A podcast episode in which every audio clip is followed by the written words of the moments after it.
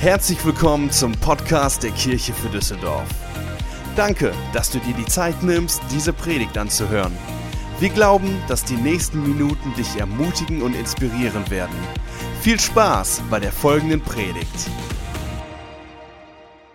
Heute feiern wir Ostern und ich freue mich, Ostern mit euch gemeinsam zu feiern, nämlich, dass Jesus Christus für uns starb und nach 3 Tagen wieder auferstanden ist und damit den Tod besiegt hat und uns neues Leben geschenkt hat. Und normalerweise ist, wenn etwas leer ist, es nicht etwas Gutes. Ich weiß nicht, ob es dir schon mal passiert ist. Du bist ins Auto reingestiegen und wolltest gerade losfahren, hast einen wichtigen Termin, darfst nicht zu spät kommen, machst den Wagen an, auf einmal kommt diese Tankanzeige und du weißt, okay, wenn es piept und im roten Bereich ist, weiß ich, 50 Kilometer habe ich noch. Das Problem ist nur, wenn dein Ziel, der Termin, wo du hin musst, 55 oder 60 Kilometer entfernt ist, du eigentlich gar keine Zeit mehr hast zu tanken, dann ist ein leerer Tank nicht etwas Gutes. Oder vielleicht ist das euch auch schon mal passiert, dass ihr euer Auto in irgendeine Garage geparkt habt, im Parkhaus geparkt habt und dann wollt ihr dieses Ticket einlösen und dann steht irgendwo auf dem Parkautomaten dran, keine Kartenzahlung möglich. Du machst dein Portemonnaie auf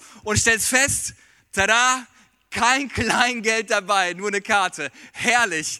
Also, ein leeres Portemonnaie ist oft nicht was, was wir feiern. Oder du hast Sport gemacht, hast dich voll verausgabt, voll Power und dann gehst du in der Wasserflasche und stellst fest, deine Wasserflasche ist leer. Also normalerweise feiern wir nicht, wer etwas leer ist. Aber an Ostern, wie genial ist das, an Ostern feiern wir und essen Schokolade und Kuchen und trinken Kaffee und feiern, dass etwas leer ist. Und zwar, dass das Grab von Jesus leer ist. An Ostern ist, glaube ich, der einzige Zeitpunkt, wo wir feiern, dass etwas leer ist. Wenn du die Freiheit hast, lass uns nochmal zusammen beten. Und vielleicht, wo du sitzt, schließ kurz die Augen, wenn es okay für dich ist. Und dann gehen wir zusammen gleich in die Predigt. Herr Jesus, ich danke dir für diesen Morgen und ich danke dir, dass wir einen Gott haben, der nicht tot ist, sondern der lebendig ist. Ich danke dir, dass das Ereignis, was vor 2000 Jahren geschehen ist, dass es nicht irgendwas war, was die Kraft verloren hat, sondern dass die gleiche Kraft, die Jesus von den Toten auferweckt hat, heute immer noch wirkt und kraftvoll ist und in jedem Einzelnen von unserem Leben wirken möchte. Gott, ich danke dir, dass du einen Plan, eine Hoffnung, eine Zukunft für jeden Einzelnen vor uns hast. Und Gott, ich bete, dass jeder Einzelne, der heute Morgen hier ist, ermutigt, inspiriert und voller Hoffnung aus diesem Gottesdienst gehen wird. Amen. Amen. Auf euren Plätzen hattet ihr vorhin diese Kontaktkarte und wir hatten Wir haben vor 4 Wochen angefangen mit einer Predigtserie Versprochenes Versprochen. Wir haben uns die verschiedenen Versprechen Gottes angeschaut. Und diese Kontaktkarte ist nicht einfach nur zum Fächern, falls dir warm wird oder drauf zu kritzeln, falls die Predigt nicht spannend wird, sondern wir haben auf der Rückseite ein paar Punkte aufgeschrieben, weil in den letzten Wochen ging es um eine Reise. Wir haben darüber gesprochen, dass jeder von uns auf einer geistlichen Reise ist, zu entdecken, was Gott für sein Leben geplant hat.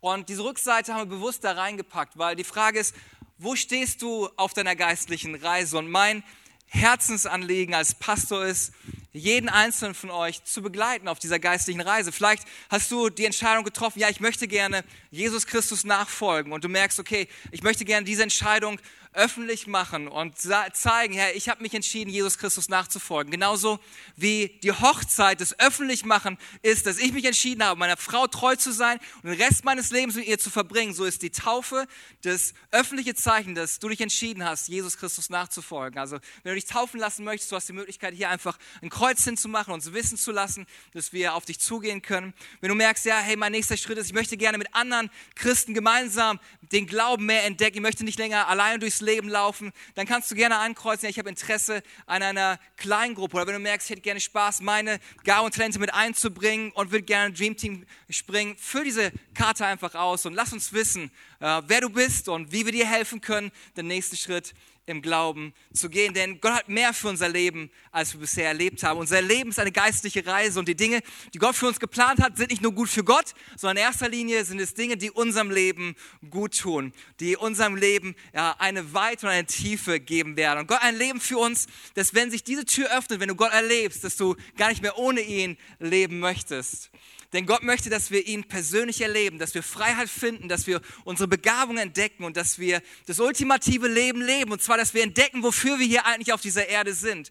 Und dass wir genau das tun, unsere Gaben und Talente einsetzen, um einen Unterschied zu machen. Und wie genial ist es, wenn du einen anstrengenden Tag hast, aber du legst dich ins Bett und du merkst, hey, ich war nicht nur irgendwie beschäftigt, sondern ich war effektiv. Und mein Leben hat einen Unterschied in dieser Welt gemacht. Und dazu sind wir hier, um Licht und Salz auf dieser Erde zu sein.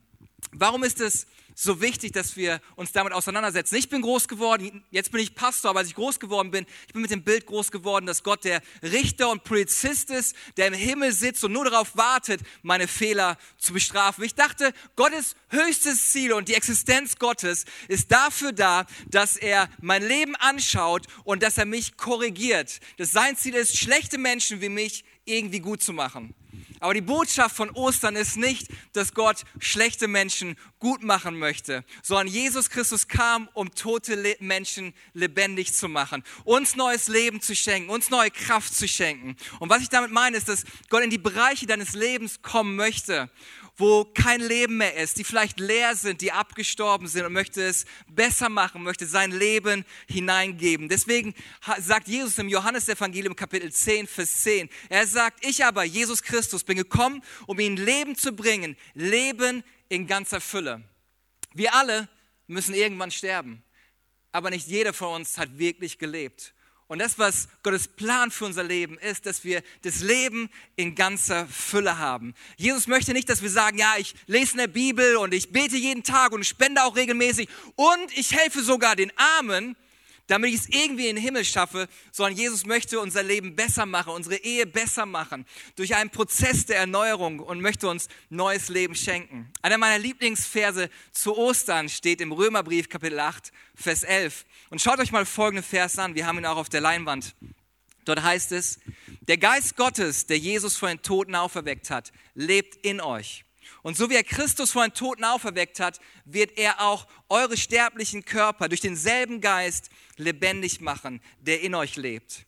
Das, was dieser Vers aussagt, ist, dass Ostern nicht einfach nur ein Feiertag ist, den wir einmal im Jahr zelebrieren, sondern Ostern ist vielmehr, es geht um die Kraft, die Jesus dadurch freigesetzt hat, die auch in uns wirksam und lebendig werden kann. Martin Luther drückt es wie folgt aus. Martin Luther sagte, bei uns Christen ist alle Tage Ostern und nur einmal im Jahr feiern wir Ostern. Jeden Tag kann Ostern in deinem Leben sein. Jeden Tag kannst du diese Kraft Gottes in deinem Leben erfahren und erleben. Und deswegen haben wir diese Dankesanliegen, wo Leute schreiben können, was ich mit Gott erlebt habe, weil wir davon überzeugt sind, dass Jesus Christus lebt, dass er auferstanden ist. Die Auferstehung von Jesus schenkt uns die Kraft, die Lücke zu schließen zwischen dem Leben, das du lebst, und dem Leben, wozu Gott dich geschaffen hat. Und mein Ziel ist, dass du heute Morgen erlebst, dass Gott deine sterblichen Beziehungen, deine sterblichen Träume, deine sterbliche Ehe in jedem Bereich deines Lebens reinkommt und dass er diese Lücke schließt und dir Zugang schenken möchte zu dem Leben, wozu er dich geschaffen hat. Ich habe hier eine Glühbirne mitgebracht, wo ich gedacht habe, wie kann ich euch das irgendwie deutlich machen? Diese Glühbirne ist nett. Und diese Glühbirne kannst du irgendwo im Baumarkt kaufen, ist eine Glühbirne. Aber wenn du sie einfach so mit dir rumträgst, dann ist es vielleicht eine halbwegs glückliche Glühbirne, weil du ein netter Mensch bist. Aber eigentlich hat diese Glühbirne eine ganz andere Bestimmung. Diese Glühbirne hat eigentlich die Bestimmung zu leuchten. Nur das Problem ist, irgendwie wird sie so nicht leuchten. Auch wenn sie in meiner Hand ist, wird sie nicht leuchten. Das, was passieren muss, ist, diese Glühbirne muss angeschlossen werden an eine Lampe. Und ich hoffe, das funktioniert, sonst wird es nämlich ziemlich peinlich. Ich habe es nicht geübt. Mal schauen, okay? Also ansonsten klatscht ihr einfach ganz laut oder lacht. Dann passt das schon, dann wird es nicht so peinlich für mich. Auf jeden Fall, hier ist auch eine Glühbirne drin. Und jetzt ist der Hammer, jetzt ist die Glühbirne an den Ort, wo sie hin sollte, aber sie hat immer noch nicht das getan. Wir haben immer noch die Lücke zwischen dem Leben, wo sie zu berufen ist und dem Leben, was sie gerade hat. Weil vielleicht kannst du sagen, ja irgendwie, gut, ich weiß, wofür ich geschaffen worden bin. Ich bin nicht nur einfach eine Glühbirne, sondern ich weiß, ich gehöre in eine Lampe rein. Aber das Beste, und hier kommt es, worum es in Ostern geht. An Ostern, was Jesus Christus gemacht hat, ist, er hat eine Verbindung geschaffen zu der Stromquelle, zu der Kraftquelle für unser Leben. Hat gesagt, hey, ich schließe diese Brücke zwischen der Kraft, die ich dir schenken möchte, und der Berufung, die in dir liegt. Und nur wenn diese Connection da ist, und ich hoffe, es funktioniert, werden wir Folgendes sehen, dass das Licht angeht. Okay, du hast mich nicht im Stich gelassen. Aber das Das, was Ostern eigentlich sagt, ist, es braucht eine Verbindung zu der Kraft, dass ich die Fülle meines Lebens erleben kann. Ich bin gekommen, damit ihr Leben und Leben in ganzer Fülle hat. Nicht nur, dass ihr eine Lampe findet, nicht nur, dass ihr irgendwo drin seid, sondern ich möchte diesen Kanal schließen, diese Kraft in eurem Leben freisetzen. Und das ist eigentlich mein Herzensanliegen, dass wir, wenn es um Ostern geht und wenn es um diese Predigt geht, dass ihr heute Morgen merkt, wie dieser Kanal, diese Verbindung geschlossen wird in eurem Leben, dass ihr nicht nur wisst, wofür ihr da seid, sondern dass Gott euch die Kraft schenkt, dass ihr das tun kann, wozu ihr hier auf der Erde seid. Und ich möchte die restliche Zeit nutzen, um einfach euch zu ermutigen, neuen Glauben dafür zu wecken. Wenn ihr vielleicht sagt, okay, wo ist der Haken? Okay, Gott möchte mir sein Leben, seine Kraft geben. Wo ist der Haken? Viele Leute denken, dass Gott mehr von einem erwartet, als man eigentlich als möglich ist zu tun. Du denkst vielleicht, ja, ich bin ja nicht so heilig wie du. Du bist der Pastor, du bist ja heilig und du betest ja ganz viel, aber ich bin ein normaler Mensch. Ich kriege das gar nicht so hin mit dem christlichen Glauben. Ich meine, die Menschen in der Bibel, das waren ja besonders heilige Menschen. War ja klar, dass sie so Dinge mit Gott erlebt haben. Aber wenn wir uns die Bibel anschauen, stellen wir immer wieder fest, dass die Menschen, von denen die Bibel schreibt, eigentlich ganz normale Menschen waren. Ich habe eine Bibelstelle gefunden, die mich als erstes sehr überrascht hat. Im 2. Korintherbrief, Kapitel 1, Vers 8 und 9, da steht Folgendes. Ihr müsst nämlich wissen, Geschwister, und da schreibt Paulus, also Paulus, der Apostel Paulus, der wahnsinnige Dinge mit Gott erlebt hat, schreibt Folgendes. Ihr müsst nämlich wissen, Geschwister, dass das, was wir in der Provinz Asien durchmachten, so überaus schwer auf uns lastete. Und unsere Kräfte so sehr überstieg, dass wir schließlich nicht einmal mehr damit rechneten, mit dem Leben davonzukommen. Sie haben gedacht, okay, unser Leben ist vorbei. Das war so herausfordernd. Die Lebenssituation hat so gedrückt auf ihrem Leben, dass sie sagten, ey, irgendwie, unser Leben ist hiermit vorbei. Wir kamen uns vor, als wäre das Todesurteil über uns gesprochen worden. Aber das alles geschah, damit wir nicht auf uns selbst vertrauen, sondern auf Gott, der die Toten zu neuem Leben erweckt. Wenn Gott den Tod besiegt hat, gibt es nichts in meinem Leben, was ich durch seine Kraft in mir nicht besiegen kann. Er sagt, okay, bei all dem, okay, es hat sich schwer angefühlt, es war herausfordernd, wir haben gedacht, wir kommen da nicht mehr raus. Aber bei all dem, was wir gemacht haben, ist nicht von Gott wegzulaufen, sondern erst allein in dieser Situation zu Gott hinzulaufen. Denn die einzige Chance, die ich noch habe, ist irgendwie zu sagen, hey Gott, ich bete, dass du neu mir deine Kraft schenkst, deine Gnade schenkst. Das ist auch, wenn die Umstände auf mich hereinbrechen. Die einzige Chance, die ich habe, ist zu ihr zu kommen. Und das finde ich für mich als Pastor so herausfordernd, immer wieder Menschen zu ermutigen. Wenn das Leben dunkel ist, wenn irgendwie das Gefühl, jede Hoffnung verschwindet, nicht noch das letzte Licht auszuschalten und zu sagen, ich verabschiede mich von Gott, sondern zu sagen, wenn es noch irgendeine Hoffnung gibt, wenn es noch irgendeinen Gott gibt, dann möchte ich an diesem Gott festhalten, dass er mir die Kraft gibt, neues Leben schenkt. Und das ist das, was mich bewegt und wo ich sehe, diese Menschen waren normale Menschen. Vielleicht denkst du, ja, aber der hat bestimmt ganz viel gebetet, mehr als ich jemals beten möchte. Ja, vielleicht, aber vielleicht auch nicht. Wir lesen von Abraham zum Beispiel. Abraham wird einer der Väter des Glaubens genannt. Und von Abraham lesen wir in Römer 4, Vers 17, dass er nicht viel gebetet hat, um irgendwas zu bekommen, sondern wir lesen da im Römerbrief 4, Vers 17, dies geschah, weil Abraham an den Gott glaubte, der die Toten zum Leben erweckt und ins Dasein ruft, was vorher nicht da war. Was musst du tun, um diesen Prozess zu starten, dass du neues Leben empfängst, dass du neue Kraft bekommst? Es ist eigentlich nicht viel. Hier steht drin, du musst einfach anfangen zu glauben. Der Prozess, diese Verbindung stellst du her, indem du sagst, okay, wenn es wirklich an Gott glaubt, okay, dann möchte ich die ausgestreckte Hand von Jesus in Empfang nehmen. Weil die Hand, die er ausgestreckt hat, war, dass er auf diese Erde gekommen ist und für uns gestorben ist. Und wenn wir uns die Bibel anschauen, sehen wir ganz viele Geschichten, wo Jesus uns schon ein Bild davon gegeben hat, wie er neues Leben schenken möchte. Wir lesen von 3 Auferweckungen, wo Gott neues Leben geschenkt hat. Und ich möchte mit euch eine Geschichte kurz anschauen aus dem Johannesevangelium. Und zwar ist das die Auferweckung von Lazarus. Lazarus lebte mit seinen beiden Schwestern Martha und Maria in Bethanien, 3 Kilometer außerhalb von Jerusalem. Und wir lesen im Johannesevangelium Kapitel 11 folgende Verse. Lazarus, ein Mann aus Bethanien, dem Ort, in dem Maria mit ihrer Schwester Martha wohnte, war erkrankt. Die beiden Schwestern ließen Jesus ausrichten, schickten eine WhatsApp und sagten, Herr, der, den du liebst, ist krank. Hier steht nicht, der dich liebt, ist krank. Hier steht, Herr, den du liebst, ist krank. Da steht nicht, hey, er betet jeden Tag und er liest doppelt so viel in der Bibel wie alle anderen und weil er dich so sehr liebt, solltest du ihm irgendetwas Gutes tun. Nein, hier steht, den du liebst. Und hier ist eine Lektion, die ich lernen durfte für mein Leben und ich hoffe, dass es auch etwas ist, was in euer Herz reingeht. Gott ist nicht motiviert durch deine Liebe zu ihm, sondern seine Liebe für dich. Er ist schon motiviert, ob du ihn zurückliebst oder nicht. Er hat das Angebot gemacht, hat gesagt, ey, ich gehe ans Kreuz für dich. Auch wenn du dich niemals für mich entscheiden würdest, aber trotzdem habe ich dich so sehr lieb, dass egal wie du reagierst. Denn die Bibel sagt, Johannes 3, Vers 16, denn so sehr hat Gott die Welt geliebt, dass er seinen einzigen Sohn gab, damit jeder, und jeder ist, egal wer, jeder, der in ihn glaubt, ewiges Leben bekommt. Sein Angebot ist, er hat die Hand ausgestreckt, er hat gesagt, jeder. Er ist motiviert, er ist voller Begeisterung. Deswegen finde ich das so genial. Der, den du liebst, Gott ist motiviert. Als Jesus das hörte, sagte er, am Ende dieser Krankheit steht nicht der Tod, sondern die Herrlichkeit Gottes. Der Sohn Gottes soll durch sie in seiner Herrlichkeit offenbart werden. Mit anderen Worten, du gehst zwar durch etwas Schlimmes gerade durch, aber das wird nicht das Ende sein. Und ich werde mehr tun, als du dir jemals vorstellen kannst. Und dann finde ich sehr interessant, wenn ich die Bibel lese, ich versuche mich da irgendwie reinzuversetzen. Und da heißt es hier, Jesus hatte Martha und ihre Schwester und auch Lazarus sehr lieb. Und ich glaube, es ist wichtig, dass Johannes das nochmal geschrieben hat, weil der nächste Satz, wenn ihr den liest, ist so, okay, irgendwie passt hier etwas nicht. Weil im nächsten Satz heißt es, als er nun wusste, dass Lazarus krank war, blieb er noch 2 Tage an dem Ort, wo er die Nachricht erhalten hatte. Ich weiß nicht, was in deinem Inneren durchgeht. Ich weiß nicht, wie geduldig du bist. Aber stell dir Folgendes vor, okay? Für alle Frauen. Du bist in der Küche beschäftigt und irgendwie gibt es oben auf dem Küchenschrank steht eine Schüssel, die du runterbekommen möchtest, aber irgendwie kommst du nicht dran. Dein Mann sitzt auf der Couch, guckt gerade Sportschau, ist richtig beschäftigt und du sagst, hey Schatz, kannst du mir mal helfen? Und er sagt, ja, ja, ich komme gleich. Und du wartest und du wartest und du wartest und irgendwann denkst du, hey, was ist denn los? Kannst du mal vorbeikommen?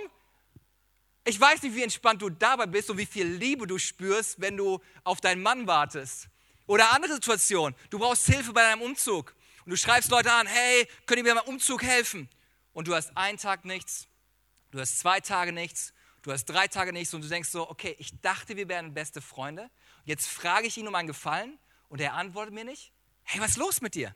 Und das ist unsere Denke. Und deswegen schreibt der Johannes, glaube ich, vor, dass er sagt, ey, Jesus liebte Maria, Martha und auch Lazarus, aber trotzdem diese Reaktion. Und er sagt, als er nun wusste, dass Lazarus krank war, blieb er noch 2 Tage an dem Ort, wo er die Nachricht erhalten hatte. Ein ziemlich entspannter Typ. Aber wenn ich sowas habe, ich hatte Situationen in meinem Leben, wo ich gedacht habe, okay, ich habe gebetet, ich habe geglaubt, und irgendwie hat es sich angefühlt, als ob Gott die Gebetserhörung irgendwie vertagt hat oder ob er mit irgendwelchen anderen Leuten beschäftigt war, die viel größere Nöte oder Herausforderungen hatte. Aber das, was ich verstehen muss immer wieder in meinem Leben, ist das größere Bild, was wir nicht sehen. Gott sieht ein größeres Bild, was wir nicht haben und das nur Gott hat. Und Gott möchte oft nicht nur unsere Gebete erhören, sondern möchte etwas viel Größeres in unserem Leben tun. Weil wenn du finanzielle Schwierigkeiten hast und du betest, Gott, ich bete, dass ich endlich im Lotto gewinne und der Jackpot da freigesetzt wird für mich im Namen von Jesus. Und in der Bibel steht doch, bittet und es wird dir gegeben werden. Und jetzt bitte ich, aber irgendwie kommt der Jackpot nicht. Und du fragst dich, warum erhört Gott nicht meine Gebete? Und Gott sagt, hey, ich könnte dir den Jackpot geben, aber du wüsstest gar nicht, wie du mit dem Geld umgehen kannst. Deswegen das, was ich dir beibringen möchte, ist erst mit Geld umzugehen, bevor ich dir mehr anvertrauen kann. Oder vielleicht denkst du, ja, ich habe mir schon immer einen Ehemann oder Ehefrau gewünscht und ich wünsche mir so eine Beziehung, alle heiraten gerade, der Sommer fängt an und ich sehe alle knutschenden Pärchen und irgendwie habe ich immer noch keinen und Gott, hörst du nicht meine Gebete? Und Gott sagt, ja, ich höre die Gebete, aber du bist noch nicht bereit für eine Beziehung. Vielleicht müssen einige Dinge in deinem Leben noch geheilt werden, wo du verletzt und enttäuscht worden bist von Beziehungen in der Vergangenheit. Denn verletzte Menschen verletzen Menschen und deswegen möchte ich erst Heilung schenken, damit nicht noch weitere Menschen verletzt worden sind. Oft sehen wir das große Bild nicht. Und da müssen wir anfangen, Gott neu zu vertrauen, Gott neu zu glauben, dass er das größere Bild sieht. Und dann lesen wir weiter im Johannesevangelium 11. Nachdem Jesus den Einwand seiner Jünger auf diese Weise beantwortet hatte, sagt er, unser Freund Lazarus ist eingeschlafen, aber ich gehe jetzt zu ihm, um ihn aufzuwecken. Und seine Jünger checken es nicht ganz und sagen, Herr, wenn er schläft, wird er wieder gesund, sagten die Jünger. So, hey, schlaf mal ein bisschen, dann wird's schon gut. Aber dann sagt Jesus, sie dachten nämlich, er rede von einem gewöhnlichen Schlaf. In Wirklichkeit sprach Jesus davon, dass Lazarus gestorben war. Und so ist es oft in unserem Leben. Jesus sieht es anders, als wir es sehen. Wir deuten die Dinge irgendwie, ah ja, der schläft, dann ist alles in Ordnung. Aber Jesus hat eine andere Perspektive. Also muss Jesus ihnen seine Perspektive erklären. Vers 14. Der erklärte ihn offen. Okay, wenn ihr es nicht blumig versteht, jetzt sage ich es dir einfach direkt ins Gesicht. Der erklärte ihn offen, Lazarus ist gestorben. Aber euretwegen bin ich froh, dass ich nicht dort war, weil ihr auf diese Weise an mich glauben werdet. Doch jetzt wollen wir zu ihm gehen. Und dann kommt Thomas, einer der Apostel, einer der 12, die ganz eng bei Jesus waren. Und man denkt so, ey, der muss doch voll der Checker sein. Ich meine, wenn ich mit Jesus 3 Jahre unterwegs gewesen wäre, ich muss doch alles wissen, ich muss doch voller Glauben sein. Und schaut euch an, was der gute Thomas sagt. Er sagt, ja, lass uns mitgehen und mit ihm sterben. Und wo ich denke, irgendwer hat das nicht ganz gecheckt. Jesus sagt, hey, ich gehe da hin und ich habe einen Plan. Ich habe es euch ganz klar gesagt. Ich werde hingehen und er wird auferweckt werden. Und Thomas checkt es irgendwie nicht. Und wo ich denke, ey, das gibt mir Mut, wenn einer der 12 Jünger es nicht gecheckt hat, obwohl Jesus es so deutlich gesagt hat, gibt es Hoffnung für mich, weil ich so viele Dinge nicht verstehe. Und dann lesen wir weiter. Als Jesus nach Bethanien kam, erfuhr er, dass Lazarus schon 4 Tage begraben war. Und das ist ein wichtiger Hinweis, weil damals dachte man, okay, nach 3 Tagen gibt es noch Hoffnung. Also bis 3 Tage, da gibt es noch Hoffnung, dass sie irgendwie leben können. Aber am 4. Tag sind die sowas von tot, die Menschen. Und dann passiert Folgendes. Bethanien war nur etwa 3 Kilometer von Jerusalem entfernt und viele Juden aus der Stadt waren zu Martha und Maria gekommen, um sie in ihrem Leid zu trösten. Als Martha hörte, dass Jesus auf dem Weg zu ihm war, ging sie ihm entgegen. Maria aber blieb zu Hause. Und ganz ehrlich, ich wäre eher so die Maria gewesen. Martha läuft ihm entgegen, Maria war zu Hause und denkt so, weißt du, 3 Tagen brauchst du jetzt auch nicht mehr ankommen. Hier, wir haben dich gerufen, was ist denn los mit dir, Jesus? Hey, dann nimm dir einen Drive Now oder keine Ahnung was, aber mach dich auf den Weg. Und wenn die Jünger zu langsam sind, alles einzupacken, dann geh schon mal vor. Die war zu Hause, den gehe ich jetzt gar nicht mehr entgegen, den begrüße ich gar nicht. Und so sind wir Menschen auch. Okay, Gott, du hast meine Gebete nicht erhört, jetzt bete ich 1 Woche nicht mehr. Das hast du davon. Und so war Maria zu Hause und Martha sagt so, okay, gut, aber ich gehe hin, vielleicht gibt es doch irgendeine Chance für mich. Und sie sagte, Herr, sagte Martha zu Jesus, wenn du hier gewesen wärst, wäre mein Bruder nicht gestorben. Aber auch jetzt weiß ich, was auch immer du von Gott erbittest, wird er dir geben. Und ich finde diese Einstellung echt der Hammer. Sie geht hin, hey, wenn du hier gewesen wärst, wenn du früher da gewesen wärst, dann wäre eine Hoffnung gewesen. Aber auch jetzt weiß ich, was immer du von Gott erbittest, wird er dir geben. Dein Bruder wird auferstehen, gab Jesus ihr zur Antwort. Ich weiß, dass er auferstehen wird, erwiderte Martha, voller Glauben. Irgendwann werden wir alle auferstehen und beim Herrn sein. Das wird an jedem letzten Tag geschehen bei der Auferstehung der Toten. Aber es wird nicht irgendwann geschehen, das, was Jesus ihr zeigen wollte. Hey, wir brauchen nicht warten bis irgendwann. Ja, irgendwann, wenn das Leben vorbei ist, dann wird irgendwann alles gut. Nein, nein, hier geht es darum. Und das ist das, was eigentlich Ostern definiert in diesem nächsten Vers. Und es wird deutlich in dem nächsten Vers, was für eine Kraft eigentlich in Ostern steckt. Und was für eine Aussage da ist. Denn es wird deutlich, dass die Auferstehung, dass Ostern kein Event ist, kein Feiertag, sondern eine Person. Und schaut euch folgenden Vers mal genau an. Da sagte Jesus zu ihr, ich bin die Auferstehung und das Leben. Wer an mich glaubt, wird leben, auch wenn er stirbt. Wenn du mir glaubst und mir nachfolgst, werden Dinge passieren, von denen du nicht geglaubt hättest, dass sie möglich waren. Dinge, von denen du vielleicht geträumt hast oder gehofft hast, dass sie passieren können. Sie werden auf einmal geschehen. Und die Auferstehung wird auf einmal zu einer Person, dass sie kein Event ist, kein Feiertag. Und diese Person ist Jesus Christus. Und dann kommt er zurück zu einem Wort, das so simpel und einfaches runterbricht, warum wir Ostern feiern und was wir, glaube ich, neu lernen dürfen. Und dieses Wort kommt in diesem letzten Vers, Vers 26, 3-mal vor. Schaut nochmal auf Vers 26. Da sagte Jesus zu ihr, ich bin die Auferstehung, das Leben. Wer an mich glaubt, wird leben, auch wenn er stirbt. Und wer lebt und an mich glaubt, wird niemals sterben. Glaubst du das? Mit anderen Worten, ich bitte dich nicht mehr zu beten oder mehr in der Bibel zu lesen oder dich noch mehr anzustrengen, ein besserer Christ zu sein oder mehr zu spenden, sondern ich bitte dich, neu zu glauben. Für alle, die aufgegeben haben, die vielleicht eingeschlafen sind in ihrem Glauben, oder die sagen, hey, ich habe es ausprobiert, aber das Ganze mit dem christlichen Glauben, das funktioniert bei mir irgendwie nicht so wie bei allen anderen. Und die Möglichkeit ist groß, dass du Hoffnung hattest, aber deine Hoffnung sich zerschlagen haben. Du hast irgendwie den Glauben verloren. Aber ich glaube, dass Gott diesen Gottesdienst hier hat entstehen lassen und du heute Morgen nicht durch Zufall hier bist, sondern dass Gott dich einlädt, dass du neu glaubst. Und Jesus stellt eine Frage, die für uns genauso gilt. Und die Frage ist die Frage, die ich dir heute Morgen auch stellen möchte. Und es ist so einfach und klar: Glaubst du? Und vielleicht kann die Band nach vorne kommen. Ich weiß, es kann manchmal ganz schön herausfordernd sein, zu glauben. Allein die Geschichte, die wir gelesen haben, die Paulus schreibt, dass er dachte, er müsste sterben, weil die Herausforderungen so groß waren. Manchmal kann es herausfordernd sein, zu glauben. Ich habe einen TED-Talk gesehen, der mich sehr inspiriert hat. TED-Talks sind Vorträge von ziemlich schlauen Leuten und die innerhalb von 15 bis 17 Minuten einem Publikum ein interessantes oder eine neue Idee aufzeigen. Und ich habe einen TED-Talk von Sir Ken Robinson gesehen. Und der Titel des TED-Talks war: Was ist falsch mit unserer Bildung? Ersticken Schulen die Kreativität? Und in diesem Vortrag sagt er, es sind nicht die Lehrer oder die Bücher oder das Curriculum, das entscheidet, wie gut Kinder lernen, sondern es ist die Kultur, das Umfeld, das entscheidet, ob Kinder lernen oder nicht. Und er schließt seine Rede mit einer Geschichte, die ich euch erzählen möchte und mit der ich meine Predigt beenden möchte. Und zwar gibt es in Kalifornien einen Ort, der heißt Death Valley. Und man nennt es Death Valley, weil ist der heißeste und trockenste Ort in ganz Amerika ist. Und ich habe euch ein Bild mitgebracht von dem Death Valley. Da ist das falsche Bild. Nehmen wir erstmal das andere Bild. Das ist Death Valley. Guckt euch das an. Das ist Death Valley. Ein Ort, der tot ist, wo kein Leben ist, wo kein Leben entstehen kann. Der Boden ist so ausgetrocknet, dass er aufgebrochen ist, weil es so trocken ist. Ein totes Land.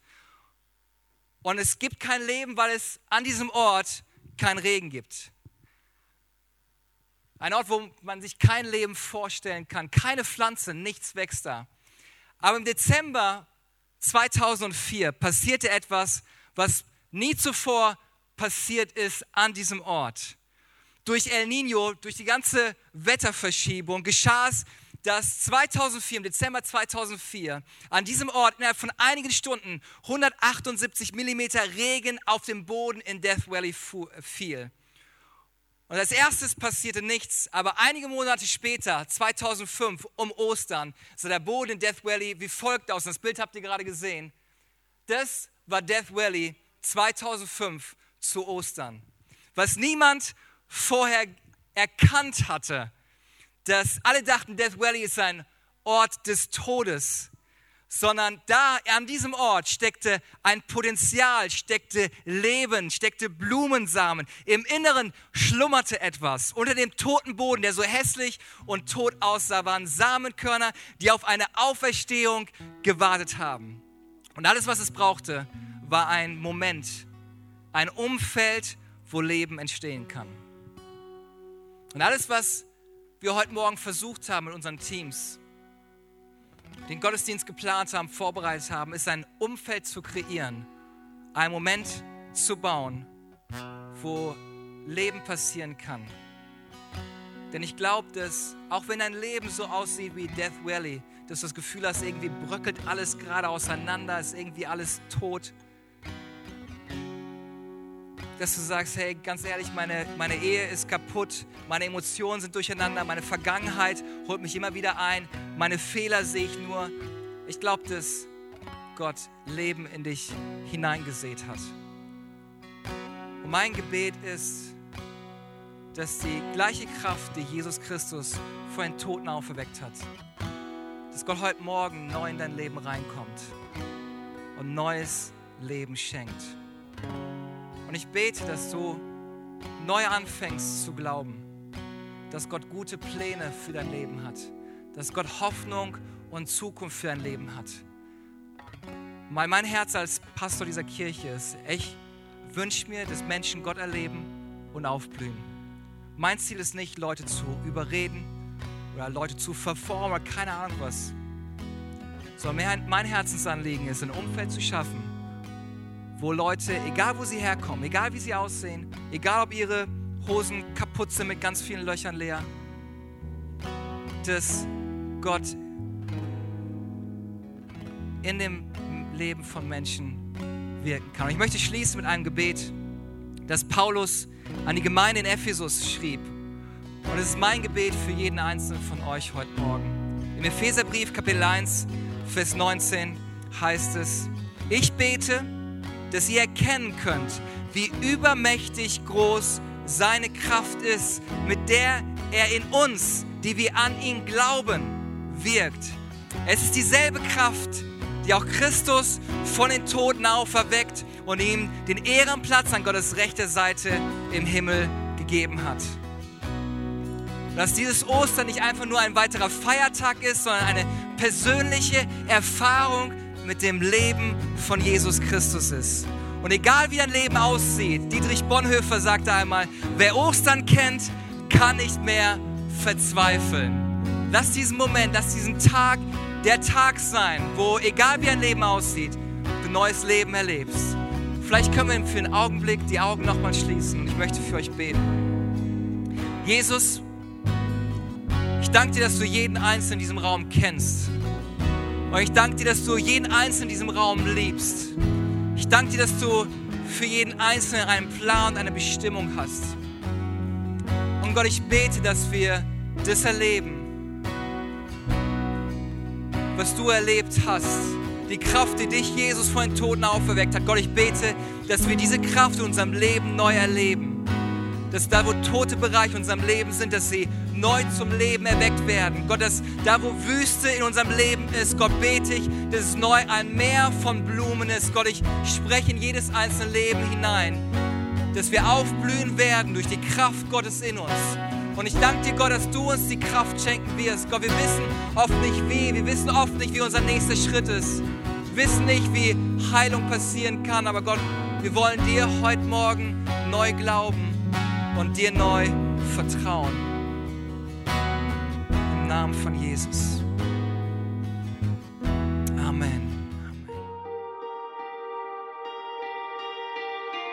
Wir hoffen, dass dir diese Predigt gefallen hat und dich in deinem Leben mit Gott stärkt. Wenn du Fragen hast, schreib uns einfach an info@kirchefuerdüsseldorf.de. Außerdem bist du herzlich eingeladen, unseren Gottesdienst sonntags um 11 Uhr zu besuchen. Für weitere Informationen zu unserer Kirche besuche unsere Website kirchefuerdüsseldorf.de oder folge uns auf Instagram. Wir freuen uns, dich kennenzulernen. Bis bald!